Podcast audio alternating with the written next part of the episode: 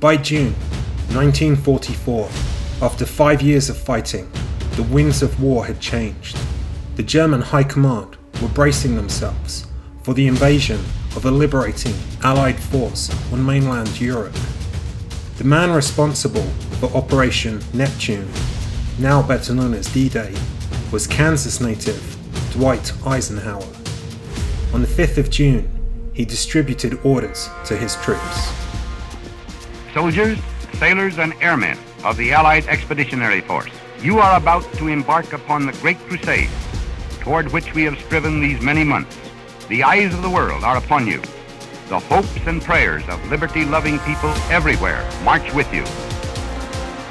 D Day proved to be not just a turning point in World War II, but also a pivotal moment in the life and career of Dwight Eisenhower, who's regarded as one of America's greatest military heroes and the most popular presidents. In this episode, I explore the life of Eisenhower, his transition from military leader to president, and his enduring legacy. Eisenhower's meticulous planning also included preparations for the possibility that Operation Neptune could fail. He wrote a message titled, In Case of Failure, which was to be broadcast if the invasion proved unsuccessful. In the message, he absolved his troops of any responsibility and said the failure, had it come to pass, was entirely his. The original handwritten note, thankfully, was unneeded, but it survives today and it may surprise you to learn that it's situated along the I 70 corridor, often referred to as flyover country, that mainly consists of farmland and fills the 540 mile expanse between Topeka, Kansas and Denver, Colorado. The reason it's housed there, specifically in the historic town of Abilene, is that while Eisenhower was born in Texas, from the age of two, he called Abilene, Kansas home. The city now hosts a campus that includes his childhood home, his tomb, the Eisenhower Presidential Library, and a museum. I recently had the opportunity to speak with Dawn Hammatt, director of the Eisenhower Presidential Library and Museum. I was surprised to learn that the museum predates the library. When Eisenhower's mom was alive, she lived in this house in this location right here. People would stop by and knock on the door and visit with her. And after she passed away, some of the local community members created the Eisenhower Foundation. And that was the nonprofit entity that the family gave the house to. So the family gave the house to the Eisenhower Foundation and at that time, they opened it to the public, and people would stop by, much like they did when Ida was alive. So that same Eisenhower Foundation went back to then General Eisenhower and said, We would like to build a museum to honor you.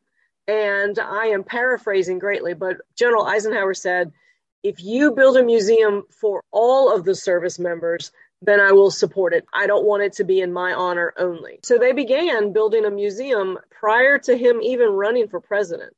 And then once he became president, they decided that they needed to add on to the building, expand the mission, and it also became a presidential museum as well. As the president at that time, he owned his documents outright and he could do whatever he wanted with them. And he decided that if the Eisenhower Foundation could provide an appropriate repository that he would donate all of his documents here. The library building was built, the documents were donated, and then it was turned over to the National Archives and Records Administration.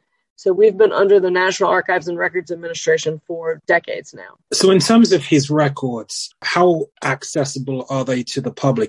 The documents that are part of our holdings, by and large, are open and available to the public. Now, what does that mean? We can't just have people rifling through the files. You do have to make an appointment. You do need to sort of schedule what it is you want to research or what you want to look at but anyone is allowed to come in and do that. We have approximately 26 million pieces of paper. We have over 300,000 photographs. I can't even tell you how many feet of film we have. Our holdings are quite extensive, and those numbers didn't include the 60 to 70,000 museum objects that we also have. Aside from his documents, were these bestowed from Eisenhower himself, or did you seek out relic from other people around the country? So Eisenhower's personal papers that he decided needed to be here at the library were deeded over to the library. After Eisenhower passed away, a lot of his estate went to his son John as well as his wife. And then part of John's estate also came to the library. So we're still getting things from the family as they're going through stuff as well. We also have other object and documents that were donated to the library from other members of the cabinet, other military officers that were in his command. We also have objects from just general soldiers and service members of the time period. In fact, five years ago, we got in a collection of letters that an Army service member wrote home to his mom while he was serving in Europe, along with the little photographs from his service in Europe. So we're still getting collections that tell another piece of the story. After World War II, President Truman, faced with falling popularity ratings, tried to persuade Eisenhower to run for president as a Democrat. It's reported that Ike, as he became known, initially rebuffed these approaches, citing the separation of the military and the civilian government. But ultimately, he did end up running for office, but as a Republican. I was curious as to how the war hero made this transition into politics. And for answers, I turned to an expert, Professor Benjamin P. Greene, who earned his PhD at Stanford and now teaches history at Bowling Green University in Ohio. He's also the author of Eisenhower, Science Advice, and the Nuclear Test Ban Debate, 1945 to 1963. He's clearly an ambitious individual in his post-war positions as what would become the Joint Chiefs of Staff and his positions as the Supreme Commander of NATO, I think he had a sense that those who may receive the nomination were dangerously opposed to views that he did not think were correct. Either they were going to be spending the nation into oblivion to implement Truman's version of containment and, and the costly war in Korea, or they would be more of the Taft uh, isolationist wing of the Republican Party. And so I think he became convinced that if he didn't become involved, a lot of the national defense strategies that he had devoted much of his post war time to would not be realized. And those that wanted him to run were very capable in, in, cultivating this idea that, you know, Ike, if you don't run, look who the alternatives are and think about where this may lead American national security strategy. And so I think it was a combination of their careful courtship, but also his own supreme confidence that he was the best one to manage America's uh, national security strategy during a, an increasingly perilous time. You know, all of this coincided with the war in Korea that had become increasingly unpopular. You know, in American history, we think of the Vietnam War, of, of course, as being the most divisive. But Korea really brought down Truman's presidency. He could have run in 1952 if he had wanted to, but it had become a, a costly stalemate and uh, increasingly unpopular with the American people. This was something that Americans thought that Eisenhower, if he was the great victor of the Second World War in the European theater, at least from the Western Front, he's somebody that could bring the war to a conclusion in Korea in a way that might be better managed than some of the more reckless ideas of Douglas MacArthur. To that point, in terms of talking about the end of the war, obviously Eisenhower was in Europe, but in Japan, we used the atomic bomb, and ultimately that led Japan to surrender. But I've read conflicting reports in terms of Eisenhower's view on the use of the atomic bombs. I know in the 1960s he was quoted as saying that it was something that we didn't need to do. The Japanese were going to surrender anyway. At the time it happened, I've heard conflicting reports that either he didn't really comment on it or he was opposed to it. Do you have any insight into how he viewed the use of atomic bomb at the time? Historians continue to debate questions such as when, how, and why he thought about nuclear weapons. The case of Hiroshima is an example of this, and the challenge of trying to see when Eisenhower made these quotes and how they change over time. What's curious about Hiroshima is the recollections we have just from his own memoirs, not from some contemporary discussions, are that he had a brief discussion with Secretary of War Henry Stimson in Germany in, in August of 1945, where Stimson told Eisenhower about the impending use of the atomic bomb. Well, Eisenhower in his 1948 memoirs recalls this conversation and it's just expressing some unease about if the U.S. should use it or not. Not very firmly stated. He was uncomfortable with the thought and, and he hoped and we'd find a way that it did not have to be used. What's curious is you mentioned that Eisenhower changed his views on this in his presidential memoirs written in 1963. And there, rather than expressing a hope we would never have to use it, in his 1963 memoirs, he says he voiced to Stimson my grave misgivings. First, on the basis of my belief that Japan was already defeated and that the dropping of the bomb was completely unnecessary. And secondly, because I thought that our country should avoid shocking world opinion by the use of a weapon whose employment was, I thought, no longer mandatory as a measure to save American lives. It was my belief that Japan was, at that very moment, seeking some way to surrender with a minimum loss of faith. So if you look closely at the difference between these two accounts, one that he wrote in 1948 and one that he wrote in 1963, it's curious that his opposition is much more assertive in the later recollection. And the later recollection, he challenges the military necessity of its use, and he contends that he knew Japan was on the verge of surrender. Well, he didn't provide himself that foreknowledge when he wrote about this in 1948. So, as historians, you have to be very careful and think about this. How is it that memory becomes sharper and more pungent 15 years later rather than less clear and less vivid. In the interim period of 15 years, Henry Stimson had passed away. Is it that he didn't want to throw criticism on Stimson for not following his advice? What's the possible explanation here? My own view is that you need to consider carefully how Eisenhower's own views of nuclear warfare changed between 1948 and 1963. Eisenhower, in my view, was someone who hoped that atomic weapons would not be used, but he didn't see a huge qualitative difference in the first atomic bombs that were used in Hiroshima and Nagasaki from conventional warfare. As we find out through time, privately, he's almost looking for targets to use atomic bombs in Korea. He may have issued some veiled atomic threats to China to reach the armistice in the Korean War if you consider what's happened in terms of technology from 1948 to 1963, Eisenhower's qualitative understanding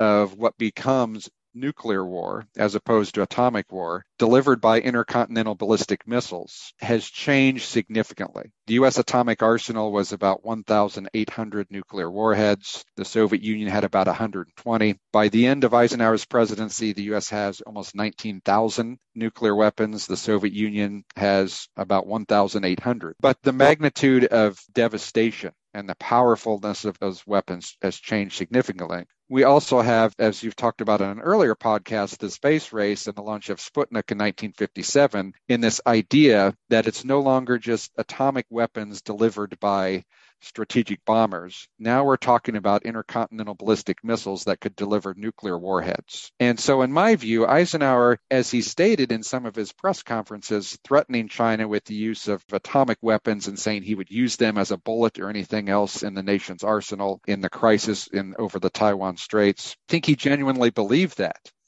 But a few years later, with the advent and the Soviet Union acquiring thermonuclear weapons and the advances they're making in their technology, by the end of his presidency, his views on nuclear warfare had fundamentally changed.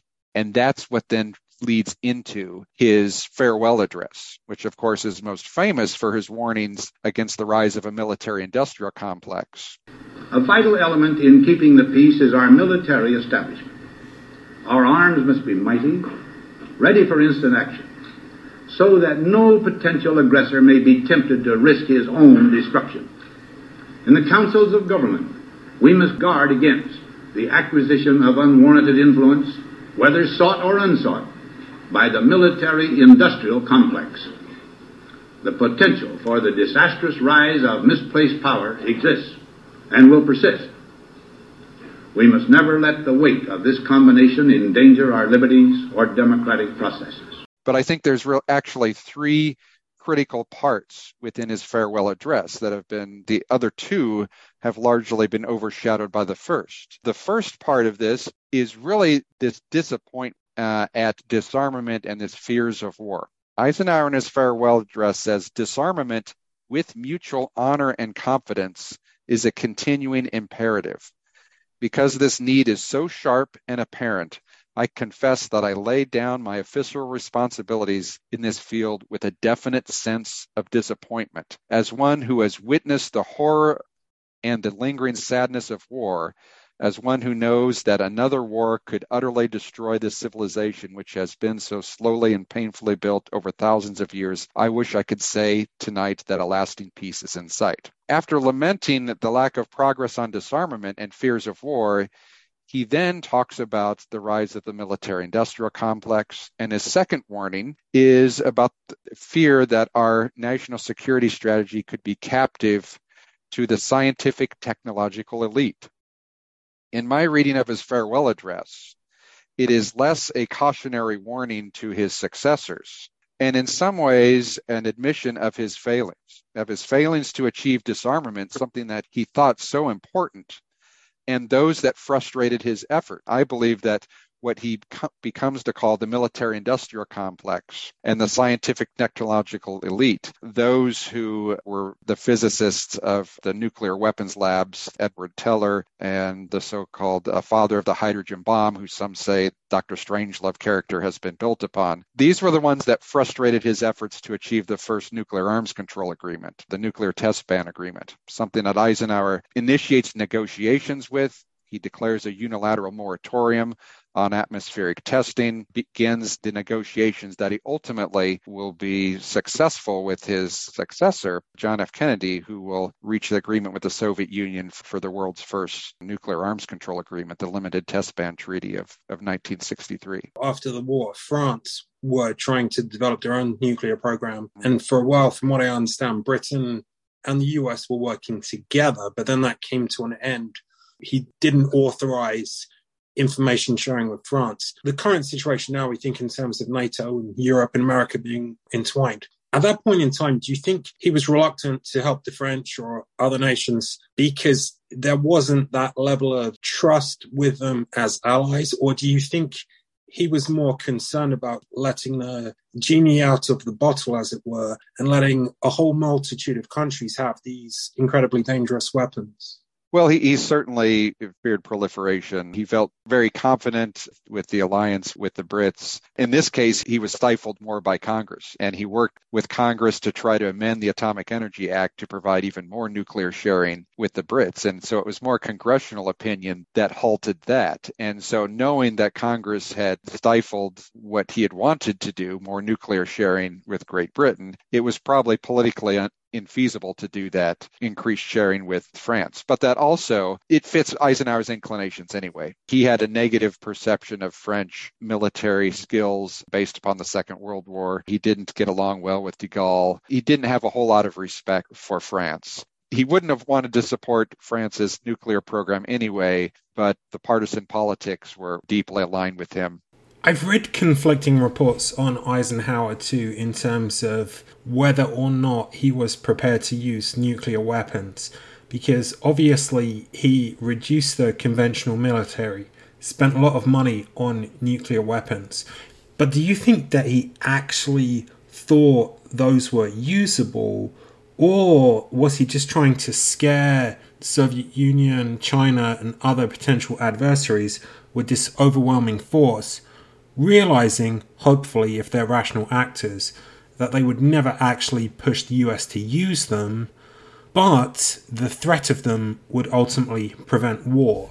Eisenhower certainly was fiscally conservative. He believed in balancing the budget. He worked on war plans throughout the 1920s and the 1930s. And, and in that period, Eisenhower believed in what some have called the Detroit deterrent this idea that the United States didn't need to be on a permanent war footing in terms of conventional weapons. If a crisis emerged, the U.S. could turn and convert it, its civilian production capacity and build up for a war. Well, he began to believe that in the nuclear age, there was no time to build up and, and to transform an economy. So part of this is his fiscal conservatism. He, he needed to have a means of deterrence, but without the huge budget that a large standing army on a permanent war footing could provide. There's this very arresting discussion or exchange of memoranda that he has in 1956 with John Foster Dulles, shortly after the Soviet Union detonates their first atomic bomb. Eisenhower says, We may owe it to future generations to initiate war at the most propitious moment. Otherwise, we may spend ourselves in, into oblivion along those lines. It's very arresting when, when you read these you know, declassified documents and see him. Is Eisenhower actually thinking about preventive war? And what is going on here? And shortly after that, there's evidence that the CIA had been asked shortly after that comment to assess how long it'll be before the Soviet Union develops the capability to send atomic weapons at the United States. But by and large, it's Eisenhower's initial reaction here. In my view, it's nothing that he seriously considered preventive war, but it does show the degree to which he's concerned about these fiscal issues and spending.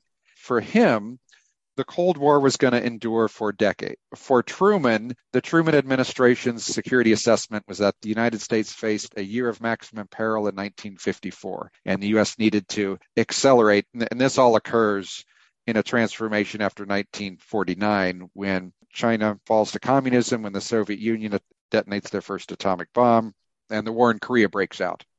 And so Truman has this massive buildup of conventional weapons and nuclear weapons. Eisenhower comes in and says this is not sustainable. The U.S. cannot afford this over an enduring Cold War. What happens out of these discussions and his reactions about we either have to launch preventive war or we're going to have some sort of police state or a garrison state if we need to be permanently mobilized. That then leads to this new look strategy where he is emphasizing nuclear deterrence. The challenge, as you touched upon before, is, is if you rely upon deterrence as your national security strategy, you have to signal a willingness to use it.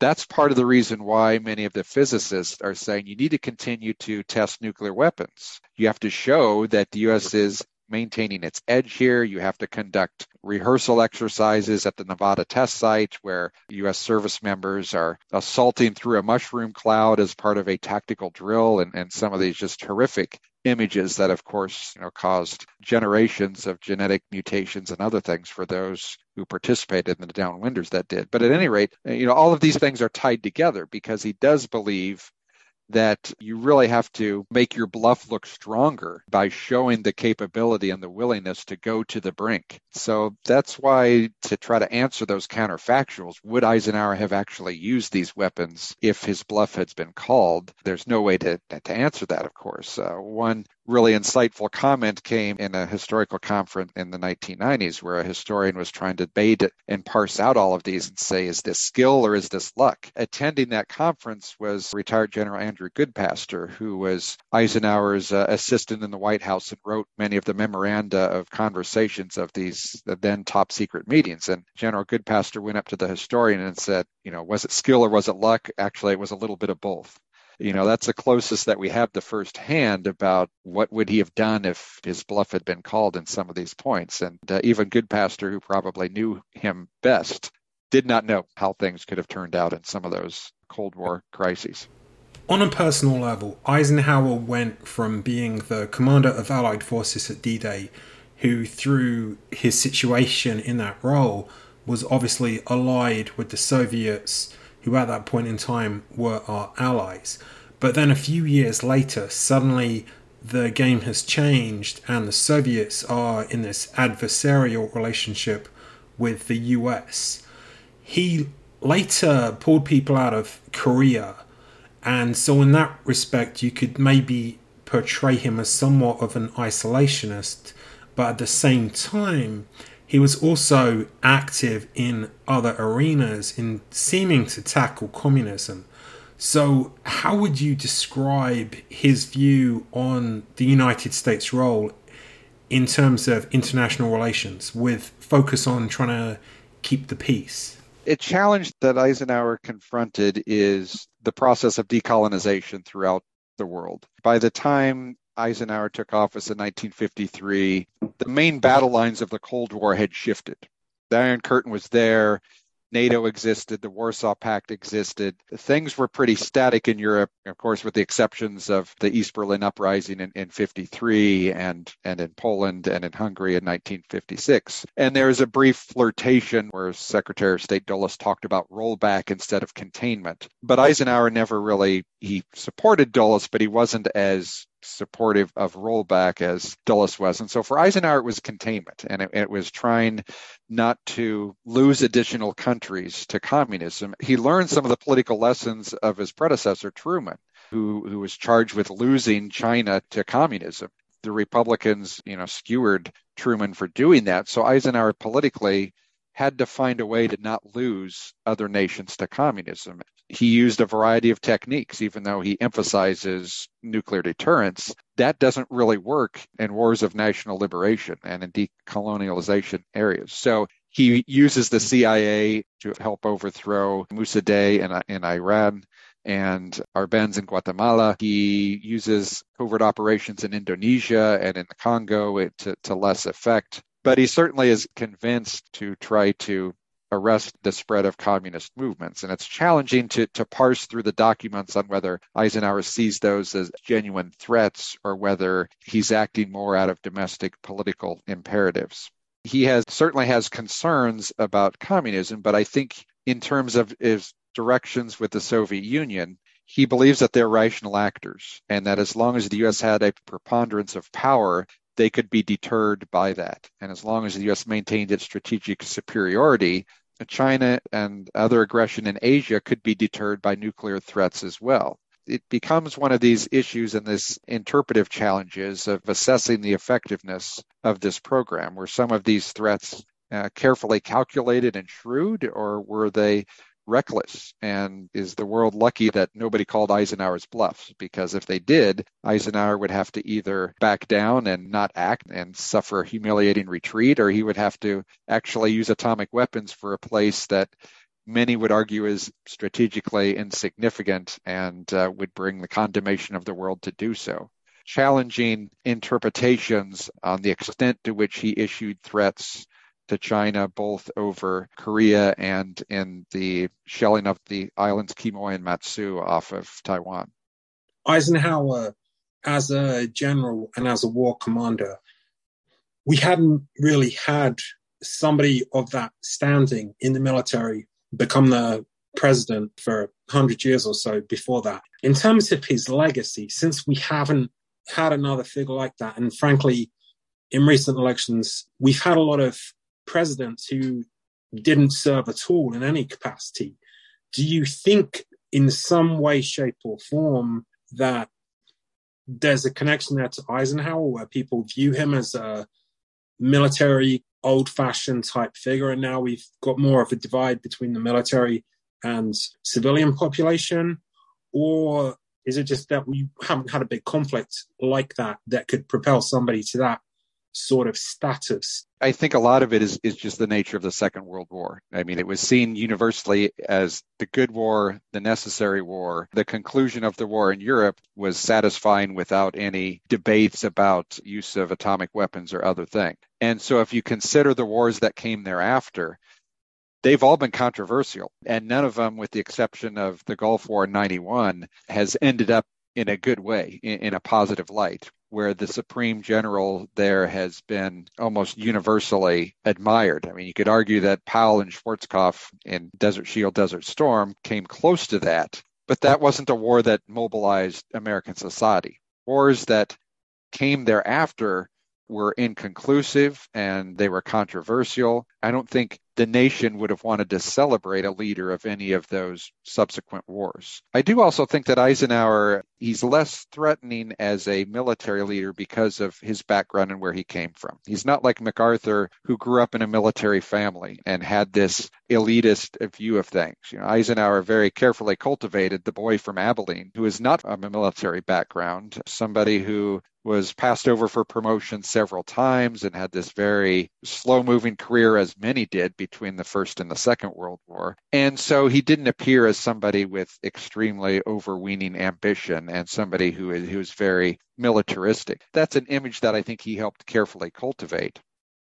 But I think a lot of it is just the times and the nature of America's conflict since then, and the controversial nature and the messy conclusions and unsatisfying conclusions of the war since. There just hasn't been one that has provided a unifying feeling and a successful figure that can match the stature that Eisenhower did with his service in the European theater after World War II. As a historian, I visited many of the presidential libraries and while interesting, many of them are fairly sterile, more suited to political science students than the general public. But Eisenhower's museum complex in Abilene is entirely different.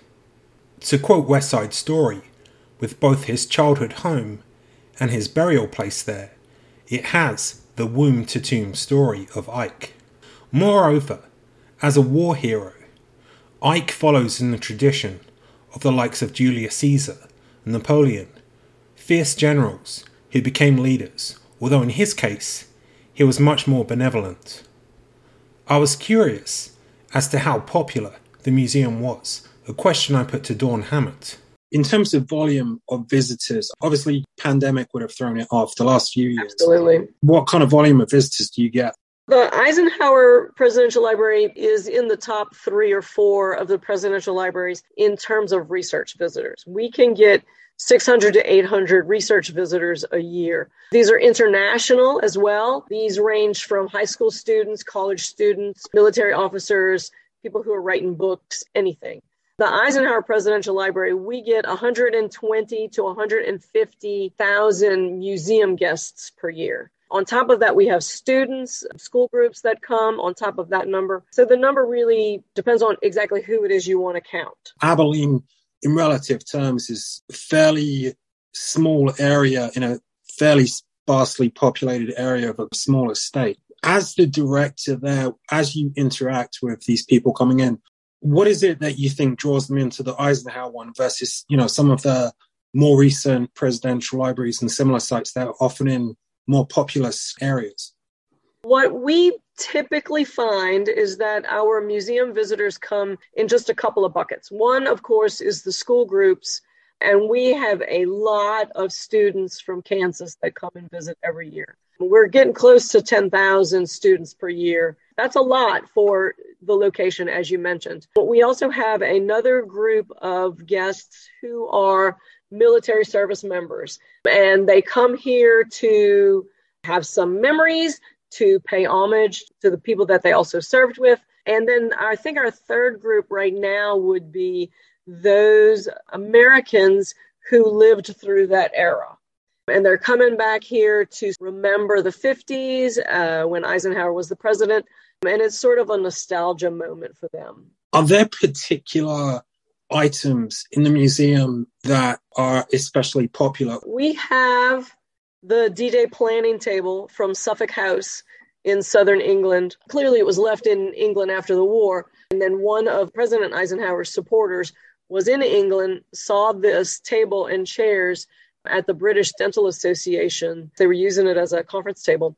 This person bought it and shipped it to the White House. And uh, we have the letters between this donor and the president saying, Here's the table from Southwick House, and the president saying, Thank you for sending this back to me. There's a lot of memories of us sitting at this table. So that's a that's an important piece to me because Eisenhower acknowledged what it was.